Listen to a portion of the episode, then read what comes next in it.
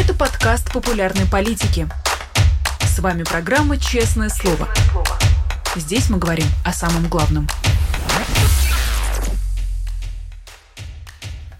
Всем привет, в студии «Честного слова» Дмитрий Низовцев э, на канале «Популярная политика». И, как обычно, в программе «Честное слово» мы говорим обо всем самом важном и актуальном с самыми известными э, спикерами в российской политике, э, иногда культуре, иногда искусстве и так далее. А сегодня наш гость э, Геннадий Гудков, которого мы приветствуем. Политик Геннадий Гудков. Здравствуйте.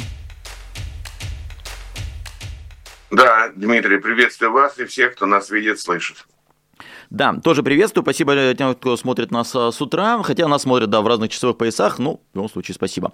А, Геннадий Владимирович, конечно, первым делом хочется вас спросить про э, скандал международный, который происходит сейчас с группой Би-2. Я знаю, что и м, представитель вашей семьи Дмитрий Гудков э, действительно ведет э, диалог с группой и с теми людьми, которые помогают группе Би-2. Но для начала, э, что известно, если вам что-то известно на данный момент? Во-вторых, э, ну, чему этот скандал нас учит и что он показывает э, в нынешней ситуации?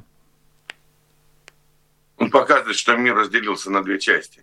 Mm. На нормальные страны, где демократия, права, свобода, прогресс, мир и так далее являются не просто звуками, а смыслом и целью, э, как говорится, жизни и деятельности. И на страны, которые сегодня пытаются взять реванш в демократии. Вот совершенно очевидно.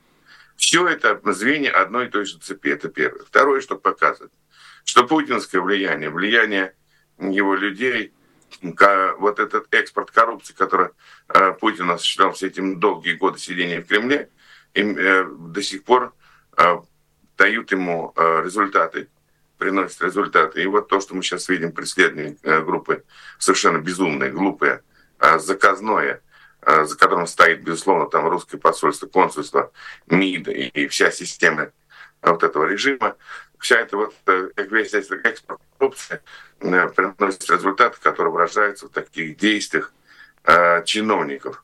Они находятся под путинским влиянием. Э, кто-то вчера там в сети писал, что был удивлен, насколько на границе там э, Словакии и Украины много людей, которые поддерживают путинский режим. Вот э, все это вот э, соглашательство с Путиным, э, закрывание глаз на э, чудовищное проникновение его агентуры в политический, экономический и прочий истеблишмент различных стран и привело к тому, что мы недооцениваем сегодня то воздействие, которое оказывает путинский режим на многие приличные страны. Я не знаю там внутреннюю ситуацию в Таиланде до конца, mm-hmm. но совершенно теперь понятно, что эта страна небезопасная, что эта страна а, не самостоятельная, что это страна, подмахивающая путинскому режиму, и это ее очень сильно компрометирует. А вообще остались, э, и где они есть страны, которые не, не с путинским режимом? Я так понимаю, безопасность сейчас только в пределах э, Евросоюза или на других континентах тоже? Да нет, нет, конечно, нет, это не так. Mm. Очень много стран э, против Путина, mm. таких достаточно стран и в Южной Америке, и есть и в Африке страны, которые категорически не переваривают Путина. Есть и Япония, и Таиланд, этот, и Тайвань, и так далее, и тому подобное. Много чего есть, конечно. Но совершенно очевидно, что вот э, мы недооценили, я говорю, мы от имени всего мира цивилизованного, мы недооценили масштабы коррупции, э, которая работает. Ну, возьмите ту же Болгарию. Mm-hmm. Вроде бы это страна вообще Европейского Союза, сейчас она входит в Шенген частями постепенно. А там есть президент Радев, который до сих пор, всем это известная информация, является проектом службы внешней разведки генерала Решетникова.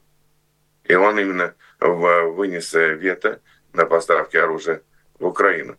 Что касается Би-2, э, глубокие, серьезные ребята, музыканты очень хорошие. Э, я, честно говоря, удивлен, что режим такой злобный, мелкий, мстительный. Но они не политики, они там не являются в классическом смысле никакой оппозиции, они не борются с путинским режимом, они просто э, имеют смелость и, э, э, иметь гражданскую позицию, свое мнение и Э, время от времени э, о ней заявлять. Не более того. То есть они вообще не являются классическими э, мигрантами, которые там, допустим, э, какие-то совершают действия, э, направленные против режима, ну даже против его а там какого-то имиджа. То есть это совершенно э, злобное э, лицо, вот этого российского режима, который мы видим сегодня в лице вот этого консула. Его надо, кстати, под санкции запихнуть. Вообще Запад не понимает, что нужно запихивать под эти санкции не 200 человек и там 200 компаний. Это тоже важно и полезно, безусловно. Нужны тысячи людей, которые являются опорой режима. Вот такие, как вот этот консул и им подобные. Такие, как, допустим, посол Митрофанова и им подобные. Ну, я имею в Болгарии. Есть посол Митрофанова, известный, так сказать, своей жесткостью и вмешательством во внутренние дела этой республики. Поэтому вот мы сейчас с вами видим серьезнейшие недоработки, когда экспорт коррупции и э, отсутствие жесткой персональной санкционной политики приводит к этому произволу. А, на всякий случай скажу, что, что известно на утро, э, писали израильские СМИ, что депортирован будет э, солист Егор Бортник э, в Израиль, остальные тоже будут разъедаться, кто в Израиль, кто в Австралию, никого не, не отправят в Россию, но пока эта информация не подтверждена, и группа да, официально написала в своих соцсетях, что пока спокойными быть нельзя, куда отправят, куда экстрадируют, да, совершенно невозможно. Ну, я, я вот знаю чуть больше, я, угу. я знаю чуть больше, меня просто просили это не говорить. Но я могу сказать, что никакой угрозы на высылке в Россию не снято. Угу. Вот ну, как бы, так сказать, сегодня, на сегодняшний день, там о прямой депортации в России вроде пока не говорят, но это ни о чем не, это ничего не значит. Это ничего не значит, в любой момент могут поменять маршруты, города, рейсы и так далее и тому подобное. То есть э, жизнь и свобода, ну, наверное, свобода э, этих талантливых э, ребят, она находится в опасности. Да, будем следить за развитием событий, будем надеяться, что действительно все отправятся в, по, по разным странам, но не в Россию. Но вот при этом хочется понять, э, казалось бы, да, Россия, которая э, ввязалась в войну с Украиной, которая не то чтобы супер успешна на этой войне, все понятно с Путиным и вообще токсичная э, страна, и, ну, страна, в смысле Кремль я имею в виду, э, но, тем не менее, почему такие страны, как Таиланд, э, вообще имеют э, с ней дело? Не, не выгоднее ли общаться э, с более цивилизованными странами, которые не участвуют в таких войнах, которые не такой fail state на данный момент? Ну, посмотрите, с удовольствием сотрудничает с Россией, в общем-то, вполне приличные страны. Ну, Индия. Что такое Индия? Индия – это страна в целом демократии. Британцы им оставили, так сказать, наследство демократии. Там есть сменяемая власть, там выборы и так далее и тому подобное. Там различные партии борются за власть. И тем не менее Индия сотрудничает с Россией. И сотрудничает с большой выгодой для себя, в частности, по перепродаже, перепродаже предположим, там, энергетических ресурсов. И не только Индия. Очень много стран в этой ситуации пытаются в этой мутной воде э, выловить какую-то крупную рыбу. Э, такой вот национальный эгоизм. Это он тоже, он тоже имеет место быть, и его нельзя списывать со счетов. Вот э, есть там доклад, и Дмитрий там Гудков в этом принял участие э, в подготовке этого доклада. Авторы утверждают, там и Вячеслав Наземцев и многие другие э, умные люди, они утверждают, что на, посреднических операциях стран по экспорту и реэкспорту российских сырьевых материалов и нефти, газа и так далее, что страны, страны определенные посредники заработали за год чуть ли не 260 миллиардов долларов. Вот вам, пожалуйста, и это понятно, что это цифра на все страны, она там неравномерно разбивается на различные страны, но тем не менее, вот вам пример национального эгоизма. В этой воде, когда там и ведет перенаправление потоков, а почему бы нам не словить свой э, кусок э, валютной выручки, там, перепродать, перепродать по выгодным ценам и так далее. Вот, собственно говоря, мы видим, что шкурные интересы зачастую становятся важнее принципов.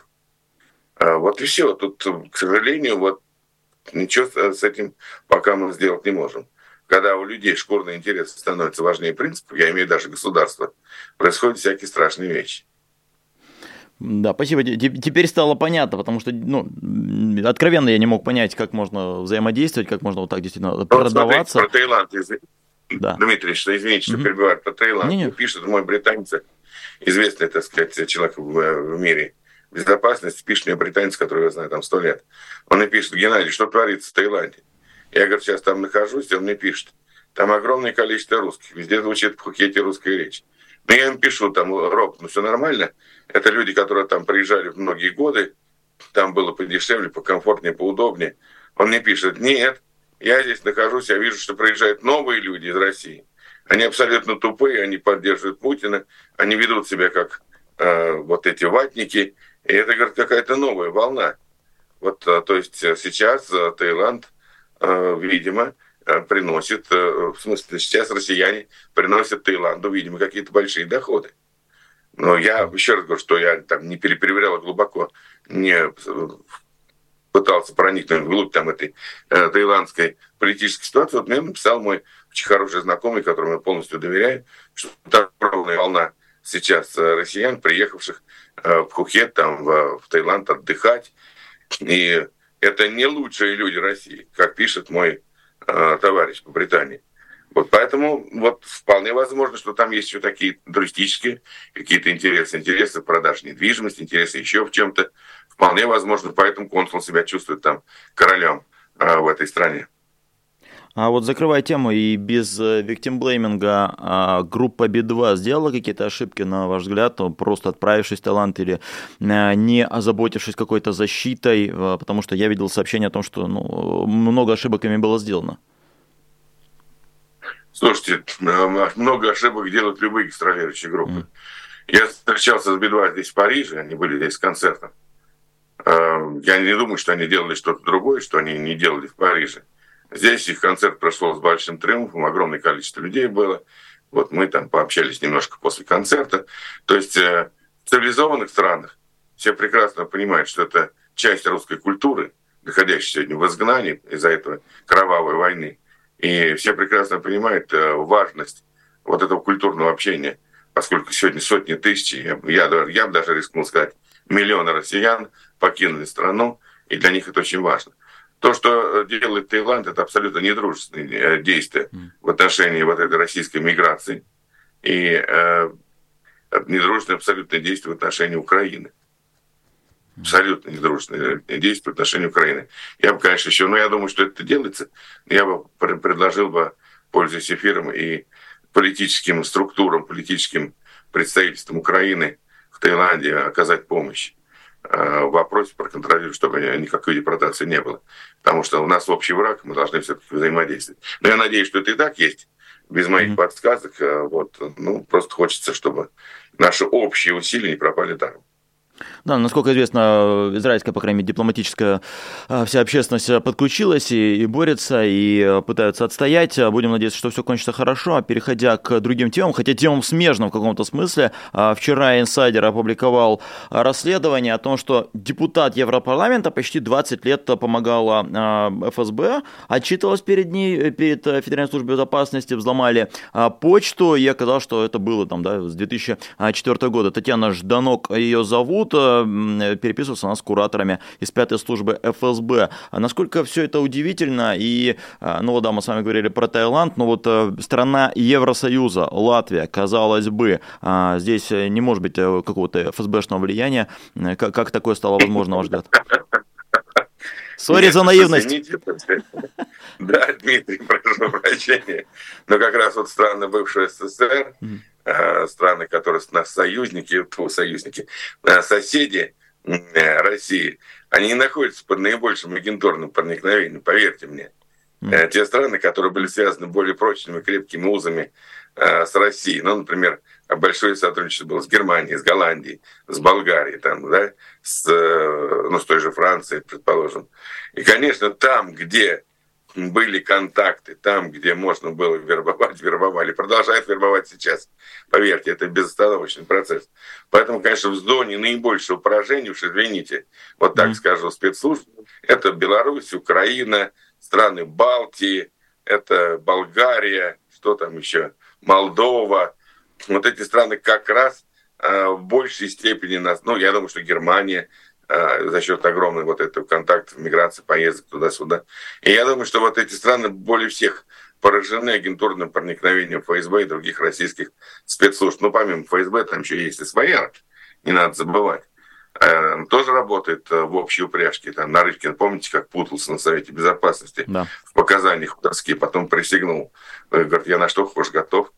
Вот, поэтому тут вот надо понимать, что чем больше контактов, тем больше истории совместной, тем больше какие-то там, тем больше людей, которые имеют э, возможность продаваться, ну, тем больше будет эта агентура. Так что Жданок меня совершенно не удивило, и я вас уверяю, что и сейчас на важных позициях у Путина есть своя агентура, поскольку проникновение агентурно было масштабным. Ну вот меня что поражает... Меня что поражает в этом всем, что, не знаю, если устраиваешься в банк где-нибудь в городе Калуге, а, то безопасники замучат или в страховую компанию а, нанимаешься, там проверяют, пробивают и все такое, а, смотрят. Здесь человек работал в целом Европарламенте 20 лет, у него вот получалось взаимодействовать. Неужели это как-то не пробивается на каких-то более, более ранних стадиях э, отношений? Но знаете, поймите правильно, для этого работают целые механизмы, mm-hmm. истории которых уходят глубоко-глубоко в древность. И там отработанные приемы, там отработанные формы, методы связи, они, конечно, совершенствуются, они становятся там все более э, современными, компьютеризированными, цифровизированными и так далее и тому подобное. Но ничего не меняется. Есть разведки, есть контрразведки. Есть казаки, есть разбойники, да, игра эта игра, и это, или это работа, или это борьба, она ведется тысячелетия. Если разведки вербуют, понимаете, а если бы разведки вербовали и их агентуру бы разоблачали хотя бы на 30%, хотя бы, mm-hmm. подчеркиваю, на 30%, вербовок mm-hmm. бы не было. Была бы несопоставимая степень риска. В подавляющем большинстве в подавляющем, подчеркиваю, и вот на этом строится вся вербовочная работа. Подавляющее большинство завербованных разведками, контрразведками, если у них там есть свои специальные подразделения, агентов доживают спокойно до старости, до пенсии, без всяких проблем, получая там от разведки, контрразведки соответствующих поддержку, помощь, там, деньги и так далее. Это принцип работы разведок. Если бы они каждый раз проваливались бы, хотя бы даже в 30, в 25% случаев, вербовочной работы бы не было. Или она бы сопрошена была бы какими-то там э, минимальными результатами. Нет, весь мир работает, разведки работают, э, у каждой там серьезной страны есть своя разведка, есть своя агентура и так далее и тому подобное. Это говорит о том, что, э, как говорится, существуют достаточно надежные методы зашифровки связи спецслужб своими агентурами, своими агентами, своей агентурой. Деликатно спрошу, как думаете, э, на Лубянке тоже есть завербованные, то есть э, люди с той стороны? Ну, должны быть, а как же? Потому что я вообще думаю, что, понимаете, вербовочная работа сейчас, она облегчена. Вот у меня, я извините, вот за такое вот э, огульное заявление. Потому что сейчас, ну, например, вот я все время говорю там нашим представителям э, миграция, оппозиция и так далее. Что, ребят, оппозиция гонимая, э, нищая, миграция. Ну давайте миграция, заменим слово. Миграция нищая, гонимая, зависимая от, э, во многих, во многих там, своих семьях, родных, близких, не знаю, источников доходов от России. Вербуй не хочу. Вербуй не хочу. Просто вот. Поэтому мы должны прекрасно понимать, что в наших рядах достаточно э, агентуры российских спецслужб. Это объективно. От этого никуда не денешься. Как вы говорите, пробить, но в мозг надо залезть. Или провести сложнейшие испытания на полиграфе. И то, например, на сегодняшний день мы проводим, человек не связан с спецслужбами, завтра его завербовали, значит, испытания на полиграфе, которые дорогущие и должны опираться на а, серьезных а, специалистов, коих всегда не хватает, а, вот эти испытания на полиграфе должны там проводиться какую-то регулярность. Ну, скажем, там раз в год или раз в два года. Невозможно это сделать физически. Есть там методика которая будет, наверное, в будущем когда-нибудь применяться, когда, может, нас уже не будет. Это там, когда ты врешь, там работает столько центров в мозге, а когда говоришь правду, всего два. Вот. Но пока еще никому не удалось вживить электроды в эти центры, чтобы понять, врет человек или нет. Не существует никакого пробоя агентуры. Просто не существует, кроме методов. Вот я еще раз сказал, что ну, какой-то более-менее надежный э, метод дает э, детектор лжи, но серьезных агентов готовят и к этому испытанию. Тоже понятно, что там потом э, другая команда готовится выявить признаки подготовки к этому э, э, значит, детектору. Другая команда разведки готовится признаки, которые указывают на подготовку к этому, ну и так далее. То есть до бесконечности. Знаете, как вот это вот Поэтому все время идет состязание меча и, нож, э, меч и, и щит, и вот э, тут э, с переменным успехом. Как организован меч, как организован щит, насколько люди там правильно действуют, не совершают ли они не совершают ошибок. Но вот эта женщина, Жданок, она работала 20 лет, допустим, там на спецслужбы, ну 20 лет она работала, 20 лет, что никто ничего не понимал. Просто mm-hmm. сейчас там вскрыли ее как-то чего-то, удалось что-то скрыть. Значит, где-то совершен прокол. Сейчас разведки проанализируют, что удалось скрыть, почему удалось скрыть, почему она там попала под подозрение, почему еще что-то. И э, будут э, выводы сделаны, и будет там, скажем, усилена э, компонента вот этой составляющей надежности э, связи. Поэтому не, не надо тешить себя иллюзиями. То же самое и в другую сторону. Сейчас россияне, и россияне же понимают, особенно элиты, особенно вот эти номенклатурные э, чиновники, они же понимают, что, как бы, подскажу по-русски, жопа близка, и она надвигается. В этих условиях э, как раз, я думаю, что наиболее податливая для вербовки среда, это вот э, среда номенклатуры, среда серьезных там э, людей в политике, в общественной жизни, в оборонном комплексе, э, в науке, где-то еще. То есть эти люди, понимая, что Путин ведет их э, в пропасть, в тупик, они потенциально готовы к сотрудничеству с западными разведками. Я абсолютно убежден, что э, вокруг Путина достаточно агентуры, чтобы контролировать и его перемещение, и его мысли, и его планы и так далее. Ну, по крайней мере, я на это надеюсь. А, да, интересно, что мы вначале говорили про то, а, как э, действительно удается завербовать целые страны, вплоть до Таиланда. А теперь вы все-таки говорите, что... Ну, я не ловлю вас на противоречие, я просто говорю, что да, мы закошмарили с начала эфира, сейчас можем сказать, что а, все-таки все у Путина не так благодатно, как кажется. Я правильно понимаю, что сейчас э, непростой период, тем не менее, для Кремля, хотя они пытаются убедить нас в обратном, да, э, что все держит под контролем, и войну, и внутриполитические какие-то дела, на самом деле все все у них не так идеально, как э, хотелось бы им самим. Ну, они просто мобилизовали всю страну, поставили финансы, экономику на, э, э, так сказать, рельсы войны. И в этом смысле им удалось стабилизировать фронт. Они немного успокоились. То есть та истерика, которая была присуща власти в прошлом году, и они там очень боялись этого наступления, бегства армии, и понимали, что армия там не очень сильно готова к войне. Это их очень сильно пугало и тревожило. Но когда э, контрнаступление или там наступление украинских вооруженных сил не принесло вот этого ощутимого такого масштабного результата, они успокоились. Сейчас им кажется, что они много чего контролируют. Сейчас они видят процесс колебаний там, вот, в отношении помощи Украины стороны там, Соединенных Штатов Америки, Европы и так далее и тому подобное. Но это временный период. Это бывает так, вы знаете, как говорится, волнами. Вот сейчас спад, а потом волна пойдет вверх. Понятно, что на Западе все чаще и чаще э, используют термин war of attrition, да, война на истощение. А, вот, поэтому э, Запад имеет ресурсы и готов воевать, и готов помогать. Украина полна решимости одержать победу любой, так сказать, э, приемлемой ценой, безусловно. Вот, то есть народ готов. Э, понятно, что им тоже им тяжелее всего, им сложнее всего, да, понятно, что там и разные есть настроения, есть, так сказать, настроения немножко, так сказать, там пессимистические, есть оптимистические, но в целом война идет, и Украина ее не проиграет точно. Mm. Вот, поэтому, конечно, у них, э, может быть, сейчас какой-то такой период относительно успокоения в России, но mm. опять-таки, смотрите, поток вот этого платной э, мобилизации падает. Это вот объективно. Э, то есть вот тот поток, который там шли вот эти э, голодьба за 300 тысяч там и 700 тысяч подъемных продаваться, он э, сильно ослаб и иссяк. И качество кадров, которые приходят на военкоматы, сейчас резко снизилось.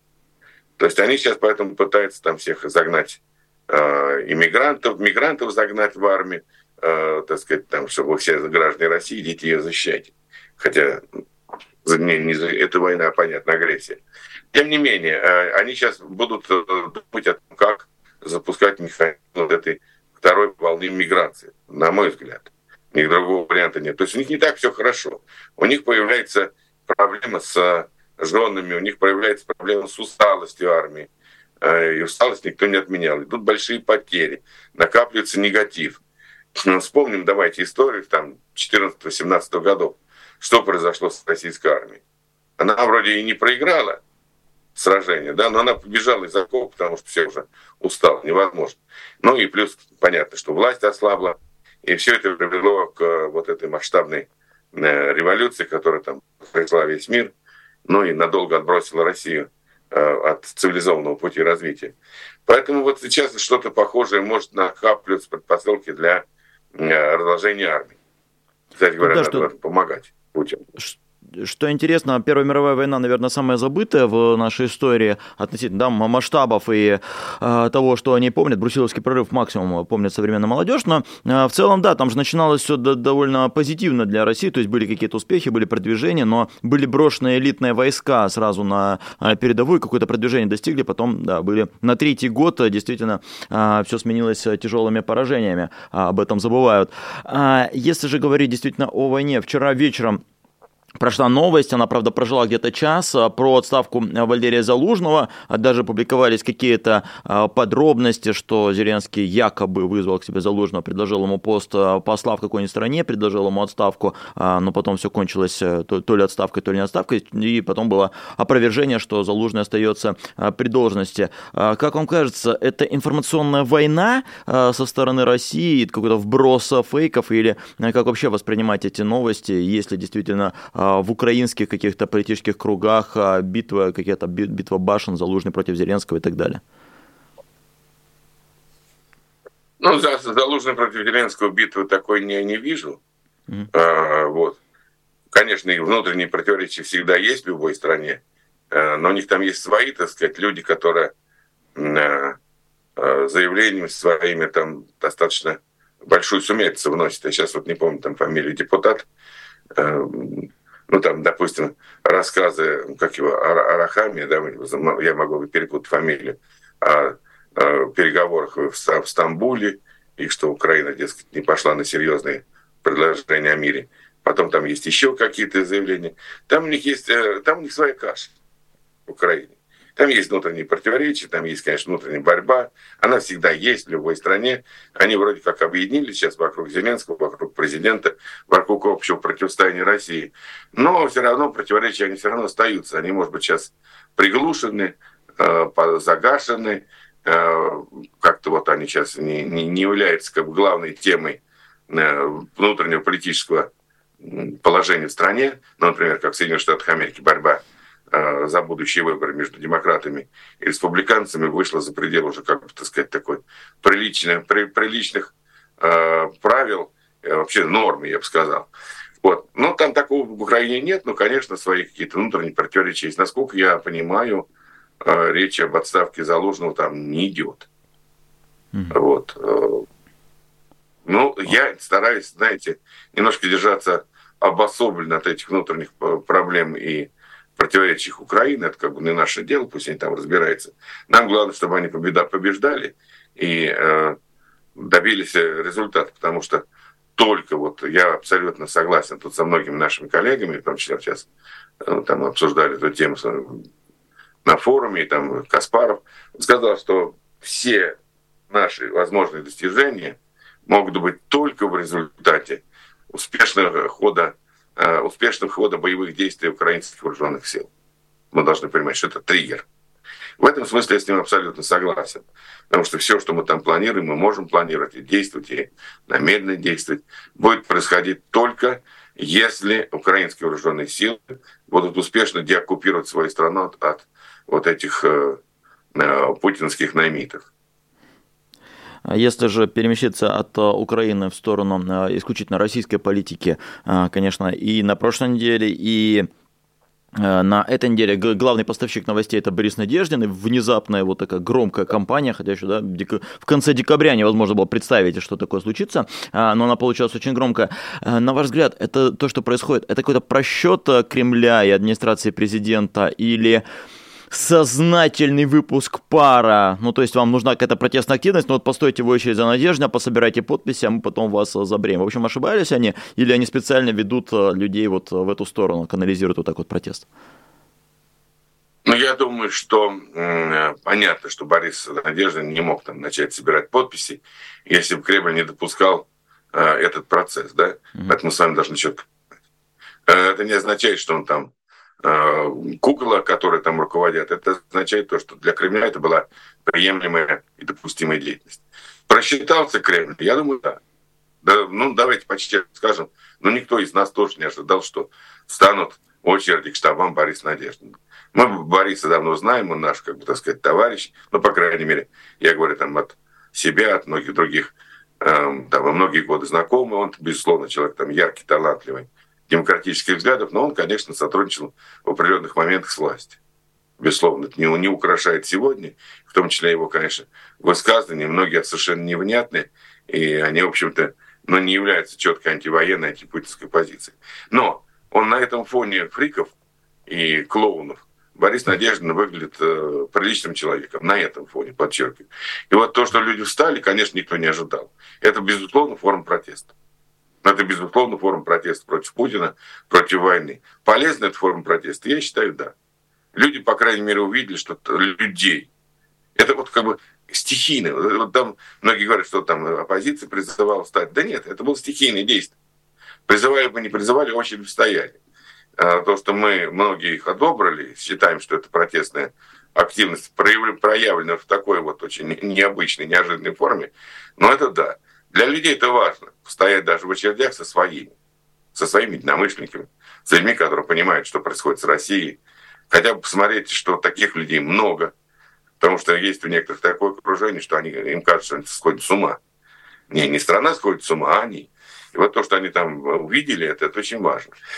Является ли Борис Надеждин кандидатом оппозиции? Думаю, что нет. Думаю, что нет. Несмотря на даже мое личное к нему уважение, близкие товарищеские отношения и прочее, но, к сожалению, нет. Но то, что сейчас происходит, это полезно. Я бы разделил вот эти вещи на, на, на два, так сказать, плана. Я думаю, что Кремль сейчас э, в поиске решения. А в чем там поиск решения, на мой взгляд, заключается? Дело в том, что а, идет сейчас кампания, она, правда, пока еще, ну, как бы не, не видно, что будет такой серьезный результат, но кампания идет, и все может произойти. То есть кампания по непризнанию а, итогов выборов и, значит, самого Путина э, э, легитимным руководителем страны.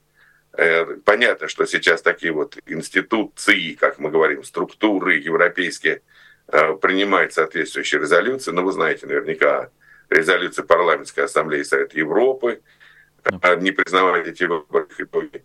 Наверняка знаете о том, что сейчас произошло. А, ну, там писал, по-моему, 12 или 15 евродепутатов соответствующее воззвание. И они будут вносить проект резолюции на эту тему, чтобы не признавать итогов выборов в России. Но это все-таки вот такие парламентские структуры Европы. А что касается, допустим, там самих лидеров европейских стран, Европейского Союза, там сказано пока, пока подчеркиваю. Тут это пока слово ключевое, более осторожное. И Кремль может, конечно, пойти на регистрацию э, Надеждина, типа снизить вот эту критику выборов, вот их совершенно преступный э, и предопределенный характер, для того, чтобы, ну, как бы снизить вероятность непризнания выборов в мире. Кремль, в принципе, может сыграть в эту игру, она довольно сложная. Кремль вообще, конечно, играет по простым схемам. Но, скорее всего, Борис не, до, не допустит до выборов, чтобы, потому что а вдруг появятся какие-то непредвиденные обстоятельства, непредвиденные последствия его выдвижения, вдруг что-то произойдет. Скорее всего, я думаю, что там 90 против 10, что они его не допустят до выборов. А, вот. Если допускают до выборов, значит, они серьезно озабочены, обеспокоены возможностью мирового непризнания этих выборов. Но я думаю, что вот участие, неучастие Бориса Надежды является таким ярким э, индикатором настроений в Кремле э, и их отношения к вот этой волне, которую поднимаем в том числе и мы, э, о непризнании выборов, итогов выборов в России. А, интересно, что, да, вы предсказываете действительно, а, что не допустят, но вы, наверное, первый из моих собеседников, кто, в принципе, допускает, что он может появиться в а, бюллетене. Ну, то есть, да, ваш прогноз, что, скорее всего, не допустят, но, тем не менее, допускаете. Я, я-то как раз думаю, что урок, например, Республики Беларусь им показал, что ни в коем случае нельзя допускать, потому что, да, там тоже там, ну, Тихановскую допустим, что из этого может получиться, а вот ну, надо же получилось, и действительно люди выходили, протестовали, защищали э, свое голосования в 2020 году, и я, вот, я думаю, что да, именно поэтому не допустят.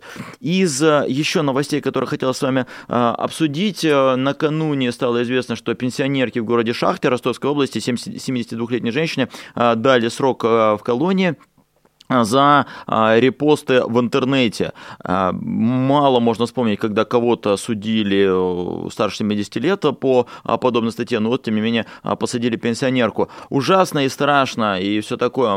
Когда мы с вами обсуждаем тему про Би-2 или про Галкина, почему их считают врагами, но когда борются с пенсионеркой, это же никому не может пойти на пользу. Сразу у всех ненависть к судьям, к прокурорам, ко всем остальным, к следователям, но все-таки бабушка, смотришь на нее на фотографии, за то, что ее сажают. А для чего сажать 72-летнюю старушку, как вы думаете? Там никому не повадно было. Это просто они продемонстрируют э, тотальность и жестокость системы. Угу. Ну, давайте там, по-честному скажем, сажали Льва Пономарева 80 лет. Ну, да. Его, правда, по административной статье, и то, что там на 40 или 50 дней посадили.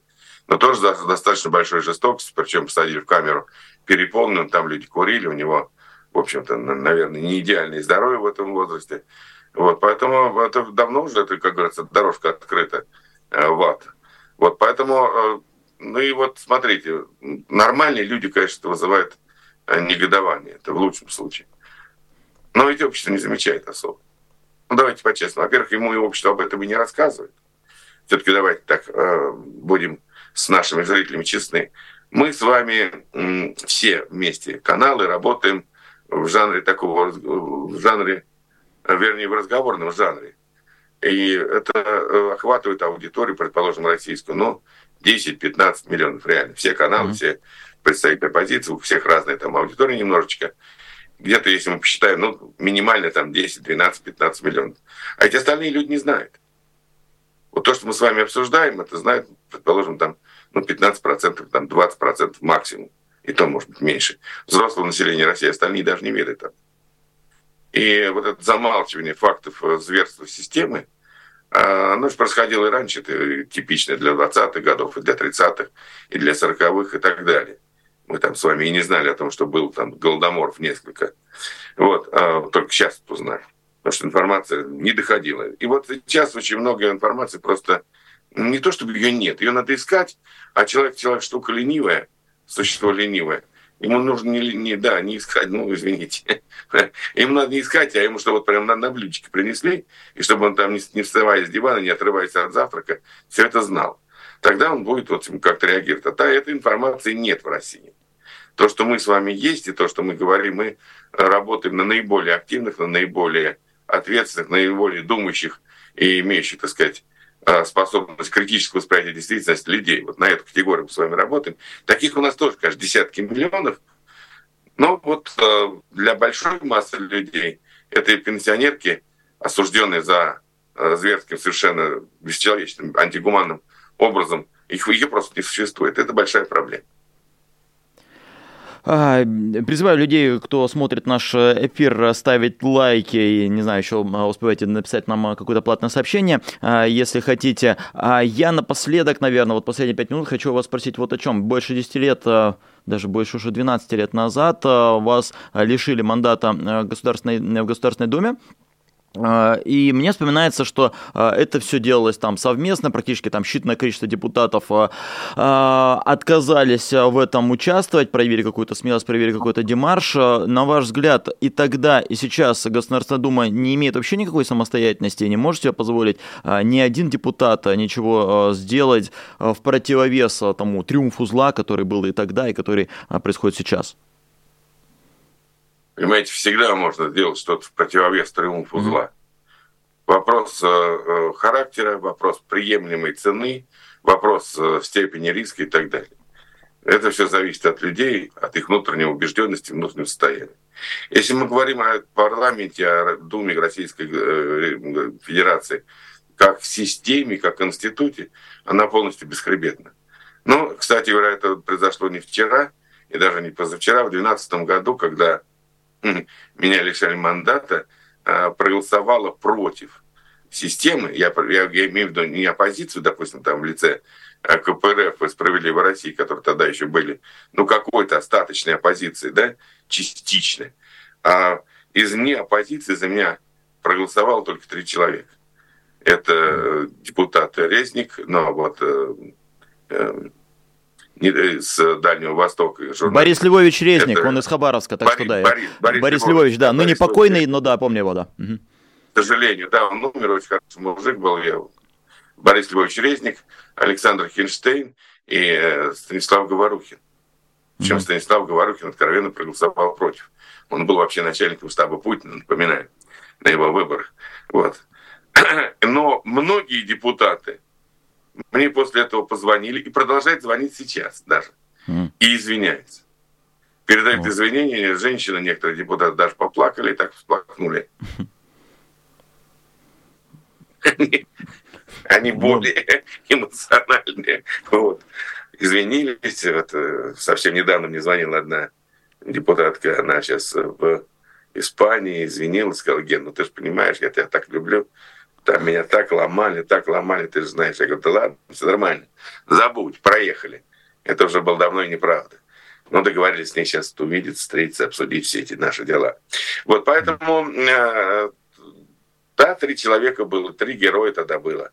Вот среди них, кстати говоря, Александр Хинштейн. Э, вот надо э, удивительно происходит метаморфоз с этим, в общем-то, очень талантливым, ярким и смелым в прошлом человеком, который бросал вызов системе. И не только в случае с Гудковым, а очень много других он вызовов бросал и был бесстрашен в критике власти и так далее. Ну вот видим сейчас, что происходит. Поэтому ситуация такая. Э, э, нет никакой самостоятельности у Государственной Думы. Она абсолютно бескребетная. Парламента у России нет. Партии у России нет. Одна есть войны и соглашательства с режимом. Никаких э, выборов нет. И власть, конечно, в России не будет меняться путем никаких выборов, никаких э, мирных э, шагов и действий. Она будет меняться какому-то силовому сценарию. Каким этот будет силовой сценарий, ну, можно там фантазировать, но это в том числе будет зависеть и от нас, от нашей работы, и от объединения усилий наших Э, западной коалиции и, к сожалению, выпадающей из этого процесса Украины. Я их по-человечески понимаю, я понимаю их эмоции, все понимаю, я не понимаю только, почему мы не можем объединить наши усилия, формально или неформально, э, открыто или не очень, э, в борьбе с общим врагом. Вот тут у меня возникает куча вопросов, на которые пока я до сих пор за два года войны не могу получить ответа. Но это, как бы, надеюсь, что со временем это все-таки перемелится. К сожалению, война продолжается, и у нас есть время для э, исправления ошибок. Спасибо. В целом, как, как, как весь наш с вами разговор, немного негативный, немного позитивный получился вывод, так что да, есть над чем работать, есть в сторону чего двигаться. Большое спасибо, Геннадий Гудков, политик был на сегодня на связи. Спасибо, Геннадий Владимирович.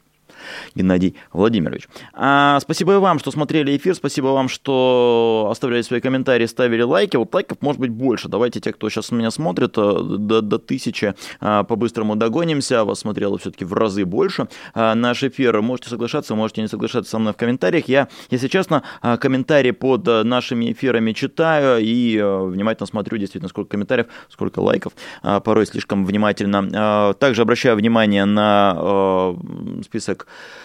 патронов, а, тех людей, которые спонсируют э, нас, становитесь патронами и вы. Это те самые люди, которые бегут сейчас бегущей строкой э, по нашему экрану. А также сделала маленькое объявление. Те, кто живут э, в Польше, те, кто живут в Варшаве, завтра я буду там презентовать наш фильм, который выходил на Навальный LIVE про историю протеста. Мы не рабы, поэтому призываю тех, кто в Варшаве живет, на эту самую встречу приходите в 17.45. Конституция Плац 6, 17.45, Конституция Плац 6 в среду. Приходите, смотрите вместе со мной, задавайте вопросы, а, будет, наверное, интересно. А, ну, а вас призываю сегодня смотреть э, эфиры на популярной политике, смотреть утренние новости, а, смотреть вечерние новости, ну и много чего интересного еще вас ждет. С вами же был Дмитрий Низовцев. Прощаюсь, но только на время. Даже я сегодня на канале Популярная политика еще раз появлюсь. До новых встреч. Пока-пока. Вы слушали подкаст «Популярные политики». Мы выходим на Apple Podcast, Google Podcast, Spotify и SoundCloud. А еще подписывайтесь на наш канал в YouTube.